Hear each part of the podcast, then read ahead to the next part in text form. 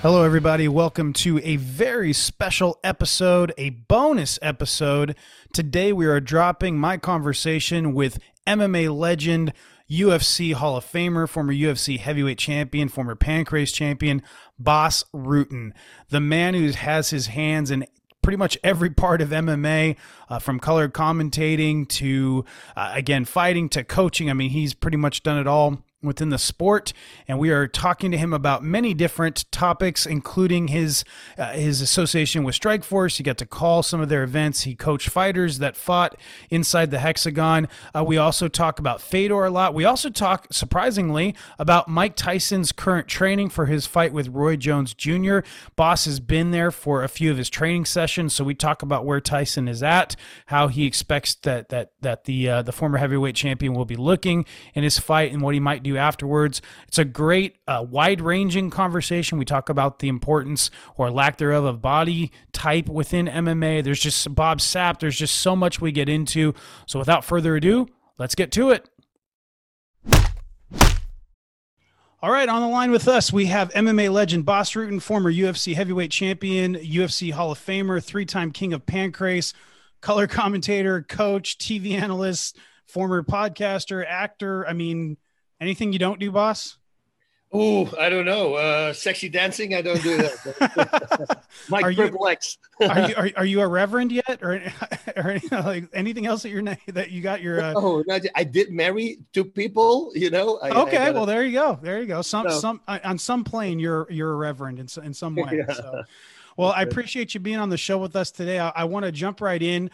Uh, you had, a, of course, a very, very decorated career, but once you, you know, you retired, you got into coaching. Uh, one of your proteges, Duane Bang Ludwig, he fought for Strikeforce several times. Uh, in fact, he actually headlined a card early on in the history of the promotion. What were your thoughts on Strikeforce when you heard about the new promotion? Were you familiar with Scott Coker at that time? Yeah, yeah, I was uh, familiar with Scott Coker right from the right, right, from the beginning. I mean, all the way back, uh, Shamrock Gracie, right? So, um, and, and, and that was the biggest show ever, for what I understood at the time, especially. Maybe it was even the the first a legal fight thing? It, it was. It, it, was the first sanctioned uh, MMA event in the in California. Of course, they had the Indian reservation fights and that sort of thing, but it was the first sanctioned event, and then it was had over eighteen thousand in attendance, so it set yeah, the yeah. North American MMA record at that time. Nice. Yeah. So no, I always liked it. I always I always liked the Scott's promotion. He's just a really good promoter, and his shows were always top notch. Yeah, so he, I mean, obviously, you were involved with Pride at that time. You were a commentator there, which, uh, you know, I, it's honestly, I mean, we're talking about Strikeforce. I used to work for Strikeforce for for a while, but honestly, my all time favorite promotion uh, is is Pride, of course. But Scott had a, had a great relationship, still has a great re- relationship with major Japanese MMA executives, which is why we still see fighters from Japan fighting Bellator as well as Bellator fa- fighters in Rizin. Uh, we also saw Coker do Grand Prix and tournaments, which are still popular in Japan even today, and, and kind of some of these circus style fights, which uh, we just covered the Bob the Beast Sapp versus Yan the Giant Norte uh, on, on, the show, which was to me reminded me of a Pride style type main event. Did did Strikeforce remind you of Pride because of the things I just laid out? Why are we not? Why or why not? What similarities did you see? Well, um, uh, just crazy matchup. Yes, of course, the tournament style. I really enjoyed that. Uh, and of course, you know, once they got Fedor and Emelianenko coming in there, and then this is so weird. I mean, Fedor did so well in Pride Fighting Championships, and I think he was a little bit past his prime once he went to to Strikeforce. I believe he won the first one, Brett Rogers, and then he had three losses in a row. That's that's where he uh, started losing. Even Dan Henderson, the last time I believe there was Dan Henderson. He correct. So you know, but just to bring those people over, like you said, you know, you could tell that Scott had a lot to do with fighters from um, uh, from Japan, and also the way he put shows together. So he was always looking for uh, not only skilled fighters, but you know, just known fighters and fighters who are freaks in in other areas. Yeah, he, he definitely would employ those, and and we we saw some of those fights, which sometimes they turned out well, and sometimes they didn't, but you mentioned Fedor, uh, my my favorite all time heavyweight. I mean, to me, he's the goat as far as heavyweights go. But uh, you mentioned him losing to Dan Henderson. I was there the night he lost to uh, Fabricio Werdum, which just kind of broke my heart as far as an MMA fan goes. What what other Strikeforce moments stand out in your mind, whether they were good or bad, whether you were there in per, uh, there in person or not? Kind of what sticks out in your mind when you think of Strikeforce? Oh man, this is so hard. We we uh, we we commentated a bunch on it with, at the time with HDNet, which later, which later became AXS TV. Right. Uh, and we did some uh, great shows. That's why we say uh, Daniel Cormier. We saw that for the first time. Jacare beat Lawler. Remember that? Luke Rockhold uh, fighting Tim Kennedy at the time. I, he he beat Tim Kennedy and he beat. Oh, that was a tournament, I believe. Keith yeah. and, and yep. Tim Kennedy. You see that, of course, Nick Diaz. I mean, What's not to like about Nick Diaz? Paul on. Daley. I mean, all these guys, they were freaking animals. You know, Nate Marquardt. I mean, look yeah. at him. He's been everywhere. He's been in a, a three-time Pancrase middleweight champion also, and he became their champion as well. And he fought some great fights as well. Demian Maia, I believe that he believe uh, beat. Uh, yeah, uh, pretty much everybody. You know, all, all these all these tournament style. Uh, Overeem. I mean, Overeem coming in and doing a freaking unbelievable job. I mean, Brett Rogers had that knocking out or uh, stop. Uh, no, he didn't. Did he stop Paul Buentello? Yes, uh, uh, Alistair stopped Paul Buentello to win the uh, the the the inaugural Strikeforce heavyweight title. That's right. Yeah, see, so so that was crazy. And Buentello, I always loved that guy. You know, he was me too, he, big fan. Oh yeah, always came to fight. Doesn't matter who he's fighting. Always liked that guy. So yeah, and Brett Rogers also. But Brett Rogers, I remember um, the perfect punch that dropped him was uh, Fedor. That was such a perfect punch. That, that was Strikeforce, right? Yeah, that was Strikeforce. That was, that was, yeah, it was Fedor's. He fought in a, Affliction a couple times. He knocked out Arlovsky yeah. and Sylvia, and then he went into Strikeforce. See, and that, and, but but the way, if you look at that fight, if you look it back, his hand is, you know, pretty much everybody has a little bit of a load up, even if it's a little tiny bit. While, while you punch somebody, you know, you kind of load up a little tiny bit. He has zero load up in that. I mean, his hand was forward already, and then from that position, he punched, and it was so hard and so on the on the money that he knocked him out with one shot. That was a that was a really great moment for me. Let me uh, you. This isn't. I wanted to ask you about this as well. This isn't really in my notes, but my co-host and I have been kind of talking about this. You brought up Buentello. We're talking about Fedor. These are two guys that don't look like they're not body guys. You know, they're not. These aren't guys that are going to be winning any you know, uh, uh, weightlifting competitions, or you know, they're, they don't look great from an aesthetic standpoint. But yet, especially Fedor, obviously, you know, one of the greats, and, and like you said, Buentello was one of the guys that always brought it and all that stuff. How much do you, how much stock do you put in the way that a guy looks? You know, muscles, how cut he is, things like that. Does that matter to you at all as far as a fighter goes, or is it just all about the performance and they can have a Roy Nelson style gut as long as they've got the gas tank and can go? You know, you, there is a difference between the guys who lift weights and the guys who lift weights in, with, uh, long repetitions, you know, endurance. And the guys who love uh, lift just heavy weights, those are the bulky guys. And those bulky guys, that never really works in mixed martial arts. I mean, it takes too much oxygen. You're too slow. You know, there, there's something working against it. But all the other guys, if their physique looks uh, correct, and they come from a camp like, let's say, a, Wanderlei Silva, you know, from from Chute Boxe or some some crazy camp where you know they train very hard on on uh, endurance, endurance and power uh, mixed. Yeah, then you you can tell. But normally, yeah, I don't look at uh, look at Piet, uh. I mean, uh, the way he looks, the, the the champ from the UFC right now. How Jan Petter, how how how how he looks. He looks. There's no muscle in there almost. You don't see it but boy, can he fight! That's an unbelievable. Oh, it is so crazy when you see that guy uh, start hitting, and you know, all the way back when I was at um, uh, Chris Horodecki, right? I remember oh, yeah. him to the National Fight League, and you know, and and it was the first time that was. Um, his coach Shawn Tompkins at the time, he said, "Oh, I'll bring a good guy." And then I saw him. I go, "Dude, there's a kid. He's like 14 or 15 years old. He look, at least he looks like it." He said, "Bas, just wait." And then he just annihilated, high kicked the guy, knocked him out. You know, and again, you know, you can tell by their body. and actually, a lot of fighters that I know who use a lot of weights, and I always told them, I say, it's so stupid to do that. You know, all that time, if you four times a week are an hour and a half wasting on weights, it's stupid. Use it for weight training that you're actually going to use in the fight. You know, high repetitions, high fast. So at least you do something for the fight. Otherwise, you just do four hours a week, there's 16 hours a month, you throw it away. The other guy, he trains fighting 16 hours extra a month. You know, that's that's a big difference. And I always tell them the example, look at Fedor Emelianenko. Yeah. Look at uh, Josh Barnett. I mean, yep. look at this guy. I mean, he's a freaking animal. Yeah. He never stops. The guy's got a gas tank that never ends, and, and he doesn't look. He he could look like a very scary looking trucker, you know. Yeah, so, and he's, he's got that uh, heart also. I remember against the, he was fighting against Cro Cop at the Pride Fighting Championships, and uh, and you know he was tired because he took the fight. It was an injury. It was it, it, he didn't had a lot of way uh, time to train for it, but you know his heart just pulled him through the freaking fight. I mean, he just kept on coming. I go, wow, those fighters I respect a lot who are really tired, but their heart just pulls them through. Like Dan Henderson is one of those guys as well, and Frankie Edgar. You know, guys like that, they never stop, even when they're tired. Pretty amazing. Uh, I, I, did, and also uh, we can get off Fedor in just a second, although I could talk about him all day as a fighter. But uh, you know, you mentioned that he beat, he knocked out Rogers and then the the Fabricio win, and I, like I said, I was there in person.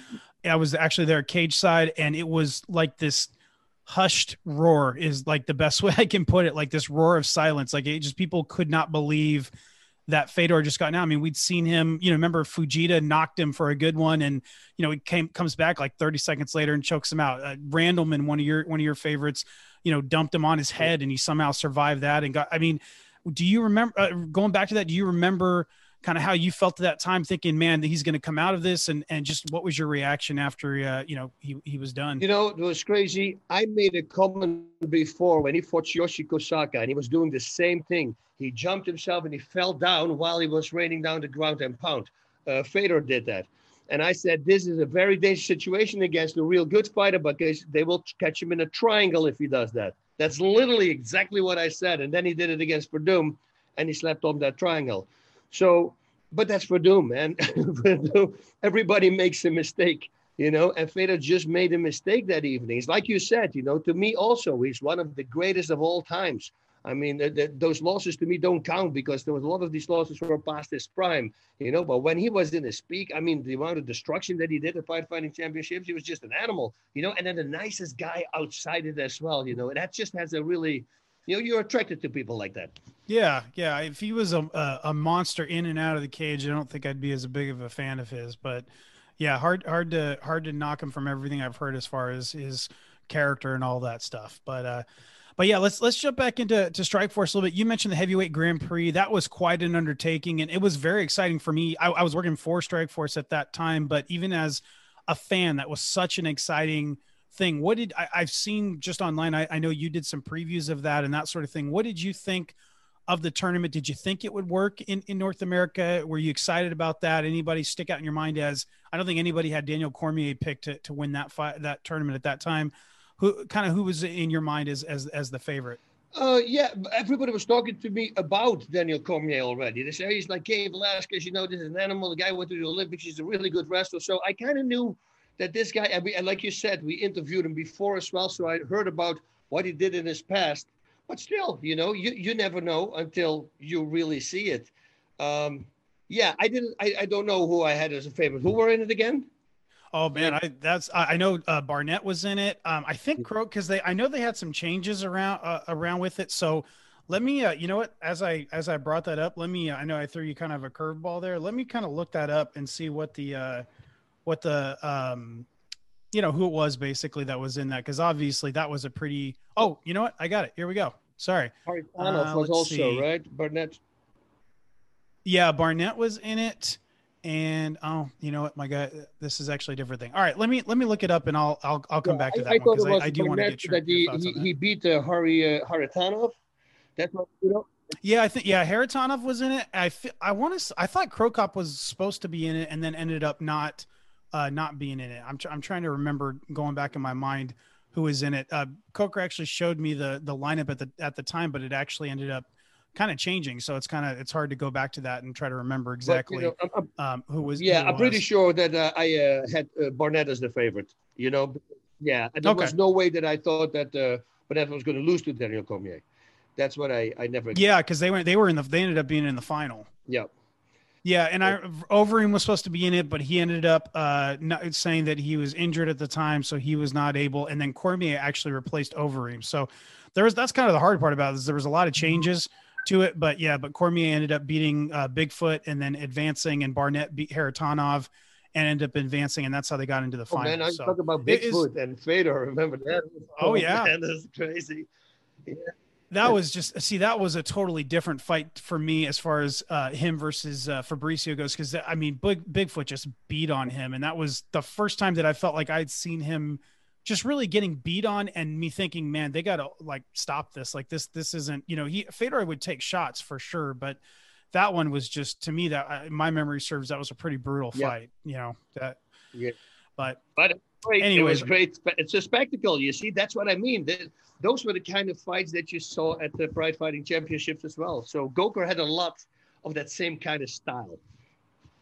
Yeah, absolutely. And and they still, you know, we still see kind of those quote unquote legends fights. We don't see them as much as we used to, but you know, bringing back Shamrock and Gracie, and you know, he's he's done a lot of those types. Of, uh, Tito's, you know, fought obviously several times into his forties for them, so he he does kind of like to bring back the legends and do kind of these uh, as much. You know, obviously they have to be sanctioned and all that stuff, so you're never going to see the you know Min- Minowa versus uh, Bob Sapp or you know any of those types of fights, at least in a sanctioned event. So but uh but yeah uh, all right so but so talking about those a little bit more do you think I, I again they can't really happen in north america because of the commissions and that sort of thing but in japan you can still do those and i, I think we still see some of those fights is there room in mma for those circus style fights that pride popular popularized again we talked about Sapp versus uh, yan norte in this strike force event that you know it's almost 700 pounds of of of well, I don't want to say muscle, but of of man in the cage against each other in what was a pretty pretty bad fight. Uh, but it was still again kind of like one of those. It's going to draw eyeballs because of the circus style, you know, per, uh, a matchup that it was. Is there room? Is there a place for those kind of fights in MMA today, or should we really be sticking to the real straight comp- competitive fights? No, I, I- think there's room for as long as people, you know, they have to be realis- realistic. You know, if you get a big, let's say, football player out, you know, and suddenly he fights in a, a better fight, well, you know, there's probably going to be a slaughter, and you know, it's as long as they're the same weight. Like they can never put fights on like they did in Japan. Like you said, Minimoff fights a guy who's fucking 300 pounds heavier than him. You know, you can't do that here in America because there's rules here, you know. But as long as the guys are, are at least in the same shape, and the Athletic Commission uh, approves it, I'm okay for it. I just don't think it's good to constantly do it. But here and there, I, I always enjoy a fight like that. Okay, yeah, which I agree with you. I I, I did like those for you know when like Hongman Choi fought Fedor, you know seven two versus like five eleven or whatever. I mean, I, they're from. It's just interesting, you know. It's interesting, but on flip side, those fights almost never actually pan out into really good fights, you know. Yeah. So that's kind of the the tough part of it. Um, I want, yeah, go ahead. For the first time when we saw Bob Sapp against Nogueira, I thought Bob Sapp did a phenomenal job. I mean, he survived like nine minutes or something. I don't remember anymore the time. We were there. It was that Dynamite show, the open air, 91 and a half thousand people. And I go, man, we're going to hear a lot from Bob Sapp. But then Bob, I think, got more attracted. They put him in so many things, like clips and in interviews and constantly. And it really was hurting his training. And uh, that, but because the first fight, I mean, when you remember, he pile drives uh, Nogueira into the ground. I lit, we were in the cemetery. I thought we have our first death here now. Right, I mean, right. up that pile up with his body weight. And Nogueira, just like Vader, you know, doesn't give a crap. And two minutes later, got him in an armbar. You know, I mean, that that that was cool stuff. So I thought we were going to hear from him a lot, and then especially after a host when he beat the Ernesto Hoost. How did he beat him? Well, he Beat cut him twice. He actually beat him twice. Twice. Yeah.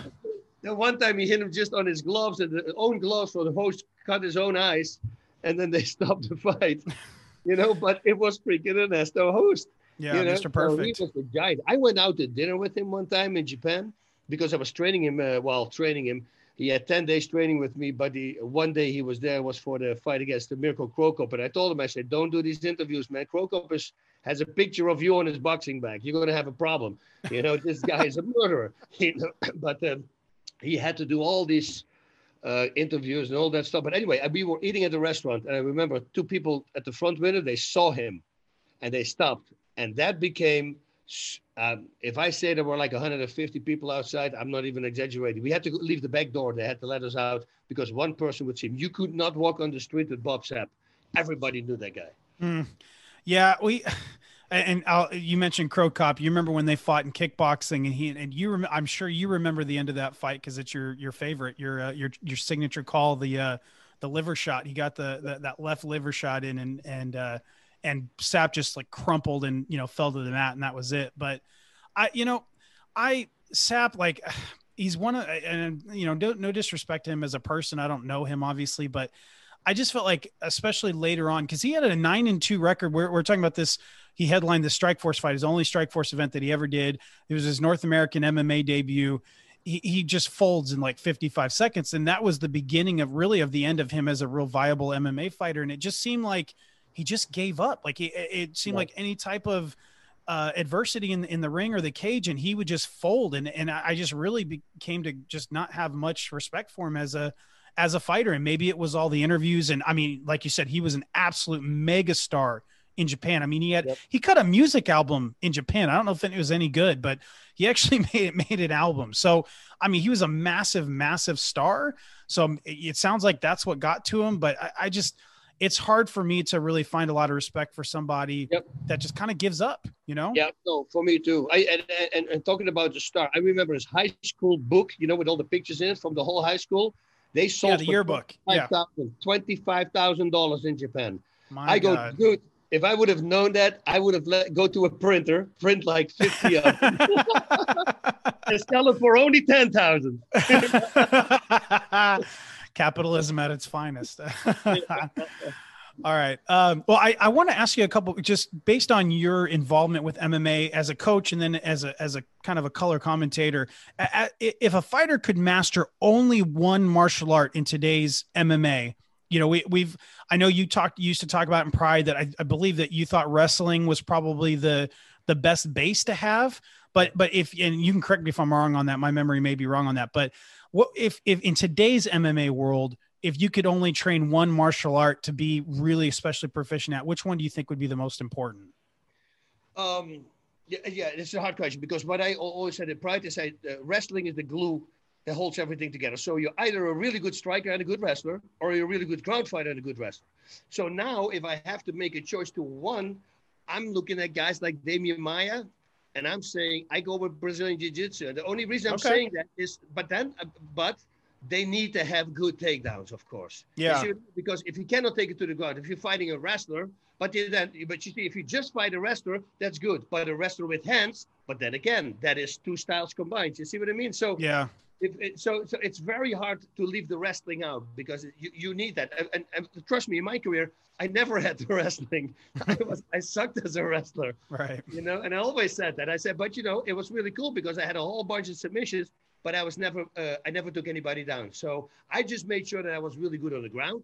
And then if something would come in and reverses and submissions, uh, but wrestling, yeah, and also maybe back in my head, you know, uh, most of the time when people hurt their knees, are blasting their knees in training, it's always with the wrestling, you know, and uh, there's a lot of injuries coming from that. So maybe that's why I stayed away from it. I have no clue. But uh, yeah, so I would say if he's got good takedowns, but that will be resting. But as a jiu-jitsu guy, a real good takedowns, well, then I would say jiu-jitsu because you know if you can take your fighter to the ground, he can be Mike Tyson. That it's going to have a problem. And, again, look at Demian Maia, what he's doing. Yeah. Hey, you brought up Tyson. That nothing to do with MMA, but are you in any way excited about the the Roy Jones fight? Is that is that you planning on on plunking down some cash for that, or is oh. not something you're interested in? No, I'm super interested. I I've, I've been a, a, few times at his workouts, um, uh, and man, he's he's still a scary guy you know, my whole fighting style, my my, you know, the way I rotate the body and everything, that, that is completely from Tyson and, and Ramon Dekkers, you know, the greatest Thai boxer mm-hmm. ever, I believe, mm-hmm. and then pound for pound, and then Mike Tyson is the hardest puncher, hardest puncher also, and consider uh, questionably also the best boxer ever, you know, especially when he was in his prime. So, you know, I always love that, and the way he can contract his core to twist his upper body. I always tell my students this, you know, he can give you a left uppercut, left hook, and a liver shot. There's like three lefts in a row, and you hear pop, pop, pop. And then when you slow mo it, he will load up for every single strike. And he he has he found a way to contract his core muscles so explosively. Yeah, that's why he's got that incredible power. So yeah, no, I'm I'm a huge Mike Tyson fan. Also a good guy outside of fighting, you know, the way he talks, he's so honest, you know, and he's so real when you talk to a guy like that, I just, yeah, I just love it. I've I've listened to his last two interviews on when he's been on Rogan's podcast, and he was on right before uh, they they announced that he, you know you started seeing oh yeah started seeing he was training with uh, with Cordeiro from uh, from Chute Boxe and and yep. you know once before those hit he was on and he was kind of talking about feeling kind of the itch a little bit and then he's you know he's back on a couple months ago when he was full on in training and Rogan was talking about just the incredible difference. And he's like, you're like a caged animal, you know, right now, like like now that he's in training. So you you said you've seen, you've been in some of his training sessions. Are you saying for the the Jones fight, or do you mean in the past? No, for the Jones fight. Okay, so so he's eh, so you, obviously you can do things with video, and you know there's it's a, you know that there's a difference between hitting mitts and and really you know getting in there. Yeah. Is he looking like let's say let's say Tyson was a ten, all right? In comparison at his height, in compar- comparison to Tyson at his height as a 10, where would you say he's at right now, just based on what you've seen in the training? Well, you know that's a weird thing. I will be a seven or an eight, but I mean a seven or an eight will. will a seven or eight Tyson is still a, a monster. yeah, that's what I mean. I mean it's we're talking about a guy who has perfect technique. I mean you can slow mo it down. His straight punches are perfect straight. Everything is you know Cus D'Amato did a really good thing with him. He just ingrained it immensely. And so, so yeah, he's so perfect. Like I said, he can win a world title being a five. you see what I mean? So, but yeah. So I would, of course, need to say we need to see what endurance does and everything. But listen, in training, everything looks great. I'm always wondering. My head is always, you know, uh, a day fight day again. That's the whole thing. yeah. Know? Is he come back, back to that animal? Because yeah, we I... all look good in training. I remember Ronda Rousey. I saw her doing a warm up in uh, in Brazil, uh, she won that fight actually, but she was warming up on the focus mat, and I said, "Well, that was nearly perfect." And I'm a very critical guy, but I said right away, "That is on the focus mitts. You know, this is not an opponent hitting back. You know, so that's a different story. Now I've seen him spar also, so uh, no, I, I, I think he's going to be just fine." I, I one more Tyson question, then I'll let it go. Do you, uh, you know, we are talking about circus fights and all that stuff. You think there's a possibility he comes out and just destroys Jones, and then you know, we start, you know, Anthony Joshua or, you know, Fury or, you know, one of those guys, uh, is there a chance we see the unbelievable dream, you know, the Rocky scenario and, and him actually fight for another heavyweight title, in your opinion? Well, you know, they always say the first thing that goes is speed, right? I've seen right. some fighters who were getting up in age and who were, were past like 50 years old, and then they're hitting the folks which come, come for and they were telling people they wanted to come for a comeback, uh, come back.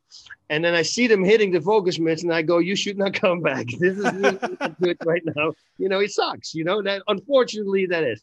Tyson doesn't seem to lose anything. Hmm. So I, I don't know. I, I, I mean, I, you know, and it's not because of him in awe of him already, but it's just like you know, he's just still fast.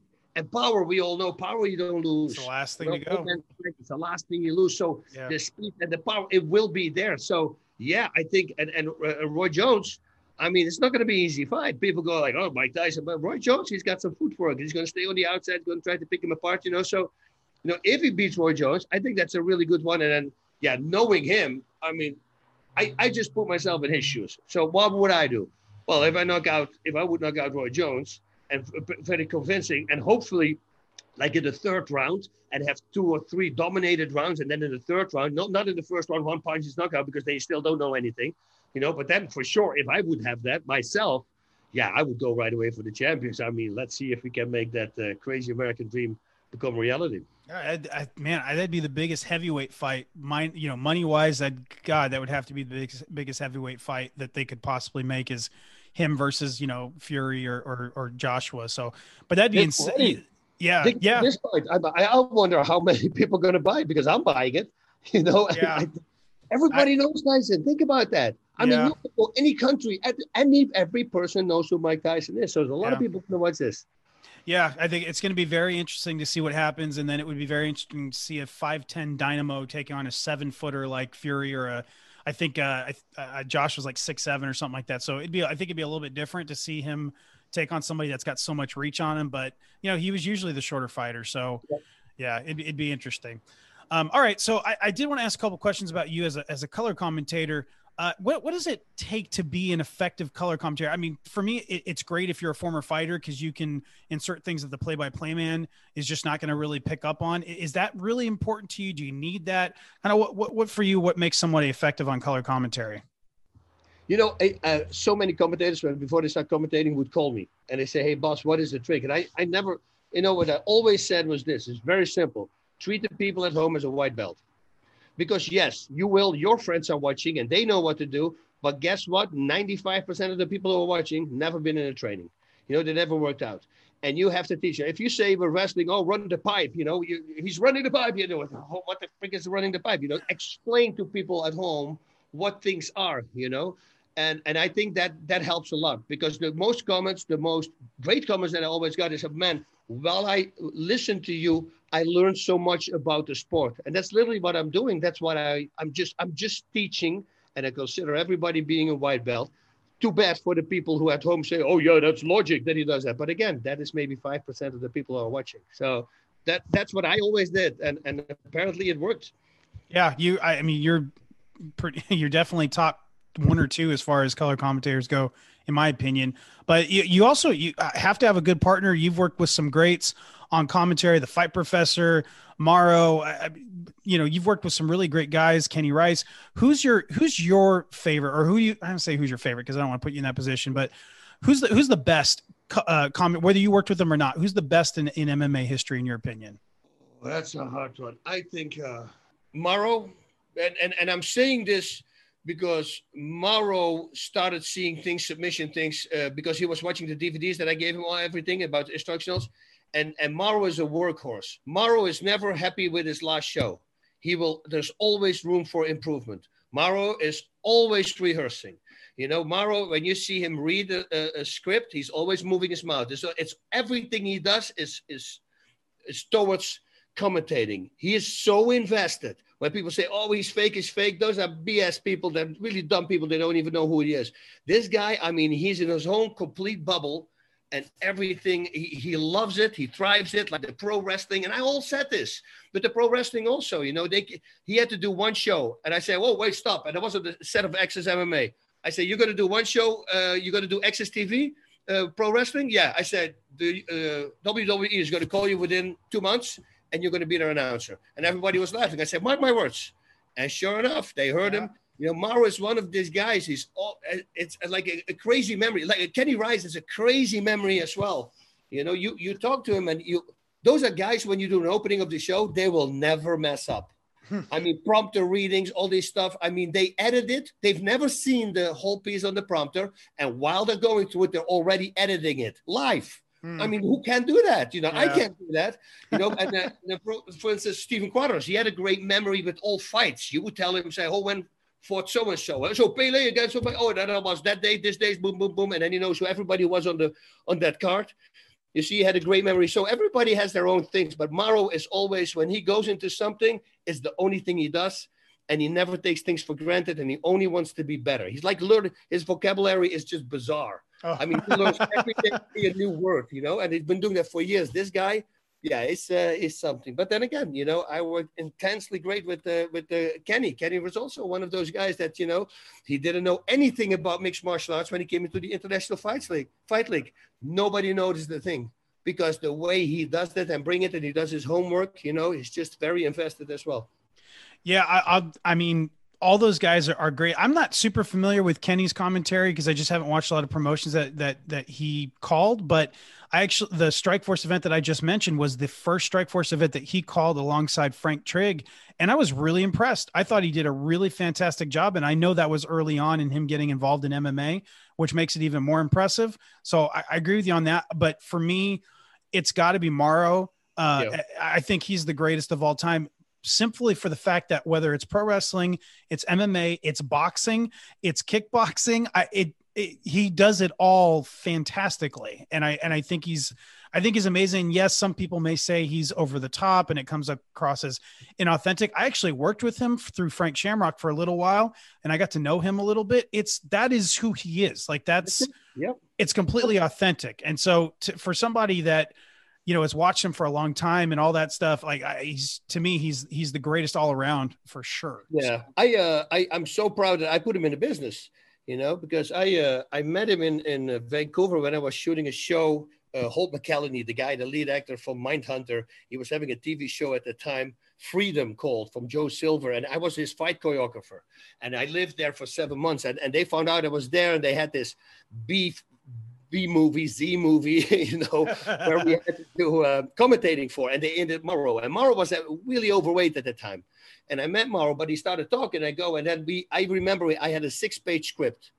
And I was going through it, going through it. And Mauro showed up a little late, and he literally reads the script six pages, does it maybe maybe three times. So I'm talking about three minutes, maybe four minutes, and he puts it away. Say, "Let's go." I go, "You're serious, dude?" I say, "What?" I said, "You have it." You and so I start throwing the lines with him, and he had every single line. And I go, "Dude, this is insanity." So then we start working together, and we just click. We were commentators in that movie together, and we just we clicked right away. So after the show, I said to him, "I say, hey, give me your number, because you never know." maybe something happens in the future because you should be in commentating, dude. This is show. Yeah, I always wanted to do it. I did pro wrestling, and he told me the whole thing. So four years later, they got rid of Stephen Quadros. Uh, and uh, I didn't want to put him on right away because Steven is a friend of mine also, and I thought maybe he's going to think I, I, I replaced him with Mauro, and I, I didn't mm. just didn't want to have the feeling. So they got the Damon Perry guy, but didn't work because he had a one man radio show, and well, I literally had to put my hand on his mouth during the show to make him shut up. So, because I saw a submission coming, and he just keeps on talking, you know. So like it's so crazy. But anyway, then I said, yeah, I think I have a guy, but I don't know if his number still works.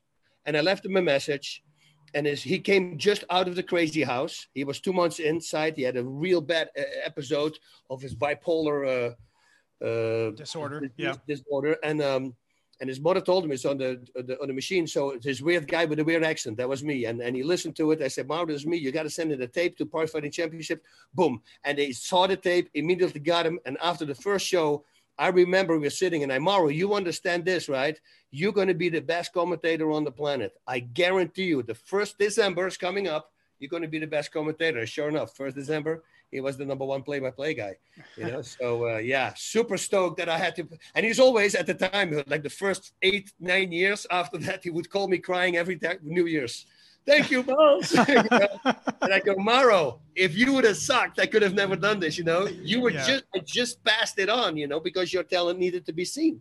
So uh, yeah, very uh, very happy with that. I was right with that one. Uh, yeah, Mauro is just fantastic, and uh, it's still great. I heard him on. He was he commentated one of the boxing events over the as we record this over this last weekend. So he's I know he's still working and all that stuff. So just it, it was great to hear him. So yeah. Yep. Uh, all right. Well, I got I, I, you've given us so much time, I really appreciate. it. I wanted to uh, ask one more question, but before we do that, I know you have your hands, as we mentioned at the top of the show, you have your hands in a lot of different pies. Anything you want to mention as far as your involved involvement today that you want to push out there to the to the listeners? You know, I'm I'm so stoked about my O2 trainers, a long training device I came up with when I was 14 years old, and uh, and uh, and I started making it about 10 years ago and this thing, what it's doing right now, the doctors, pulmonologists, the people who treat COPD and asthma patients, you know, they're actually getting it from insurance now uh, to buy. I, I, mean, it's doing really great things. And endurance for athletes, my endurance is now the best that it's ever been. I, I would say better than five. I'm 55 years old. I train hmm. twice a week stamina. It's just crazy what it does. It, it trains your breathing muscles. And nobody, you cannot train those breathing muscles. We, we all have about 10 pounds of breathing muscles that people simply don't know of. They train everything else, but they don't train those muscles. And I won't go too deep into it, but this thing right now is doing so well. And uh, I'm so happy because the the amount of people that I'm helping with it. I knew COPD and asthma that was going to be it because my asthma disappeared within three weeks, and I was a severe asthma patient. You have to understand every I, I carried an inhaler with me everywhere I went. All my fights, I needed an inhaler in the dressing room. Every single fight of me. So now suddenly, after three weeks doing that, suddenly don't use an inhaler anymore. That was an eye opener for me. Sent one to my friend in Holland. He has asthma. Eight days later, he called me. True story, 100%. You can look everything up. And uh, he said, I want to sell him here. I said, What's going on? He says, My asthma's gone. I go, Dude, we're onto something, you know. And then I got a connection with the guy who trades four Olympic uh, gold medalists. And, and suddenly they realized they were doing it. And now I got published medical journals to back everything up. And boom, the things start catching fire. And uh, I think people should really look into it. Okay, and that's available on. I'm actually looking at your website right now, so basrutten.com. Right in the middle, it says O2 Trainer at the top, so uh, listeners can check that out. I know that they can also check you out on Instagram uh, at Bas Rutten MMA, and then on Twitter, same thing at Bas Rutten MMA. Uh, but yeah, so listeners, make sure you go check that out. Make sure you follow them on Twitter and Instagram. Uh, finally, I want to ask you one final question. We'll let you go. In your opinion, what is Strikeforce's place in MMA history? Oof. I know that's I know that's a big one, and it's kind of broad, but kind of where where do you put where do you put them as you know one two at the UFC a little lower do you kind of where do you place them as far as their importance their influence on on MMA well at the time did the UFC have 18,000 people at that time when uh, where was that actually? Oh, at the time it was. Where, where was that? Uh, it was in San uh, Jose. it was their very first event. It was in San Jose. And uh, what what year was that? Was it 2000? 2006. Six. Okay, that was just when the UFC started getting big, right? That was the Ultimate. Yeah, Fighter. it was. It was. Yeah, they're coming off the Ultimate Fighter. They're on a real roll at that point. They're they're you know what they they're in the MMA uh, uh, Pioneers Hall of Fame, shall we say, from all all. There you uh, go. You know, There you go. because 100 percent they have to be in there because he made a big mark. You know, look at it. I mean, UFC bought Strikeforce. I mean, because it was just that great of a show. Now you see him again in Bellator. You know, Scott is just a really smart guy. He was already, you know, he's kickboxing everything.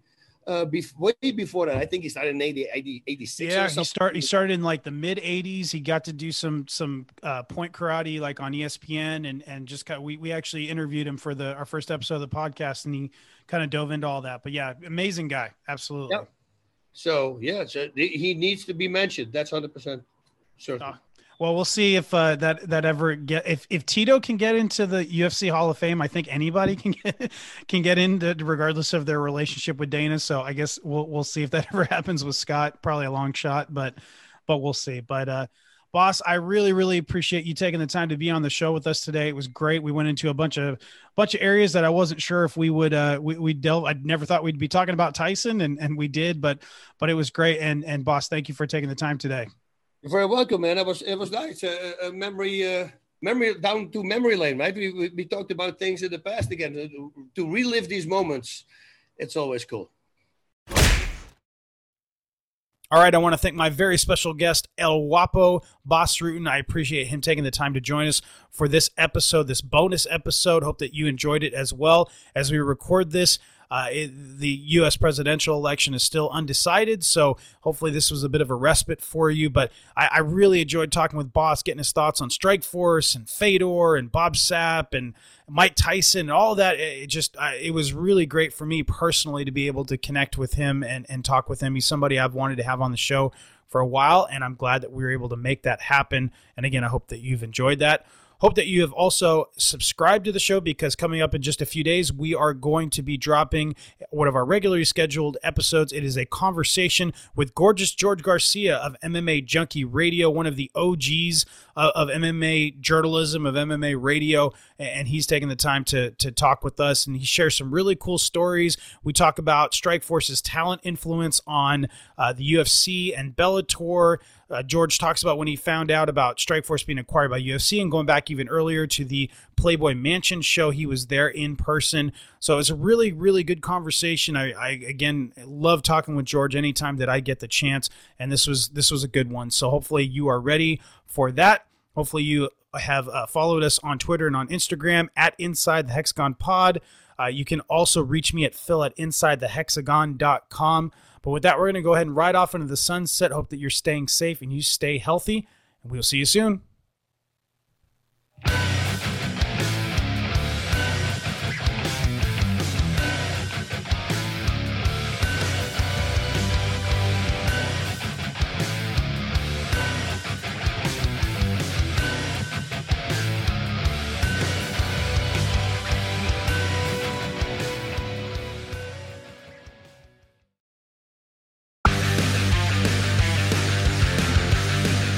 Pass Moto, sponsored by Moto America, is the show that keeps you up to speed on the latest in motorcycling and brings the biggest names in motorcycle racing right to you.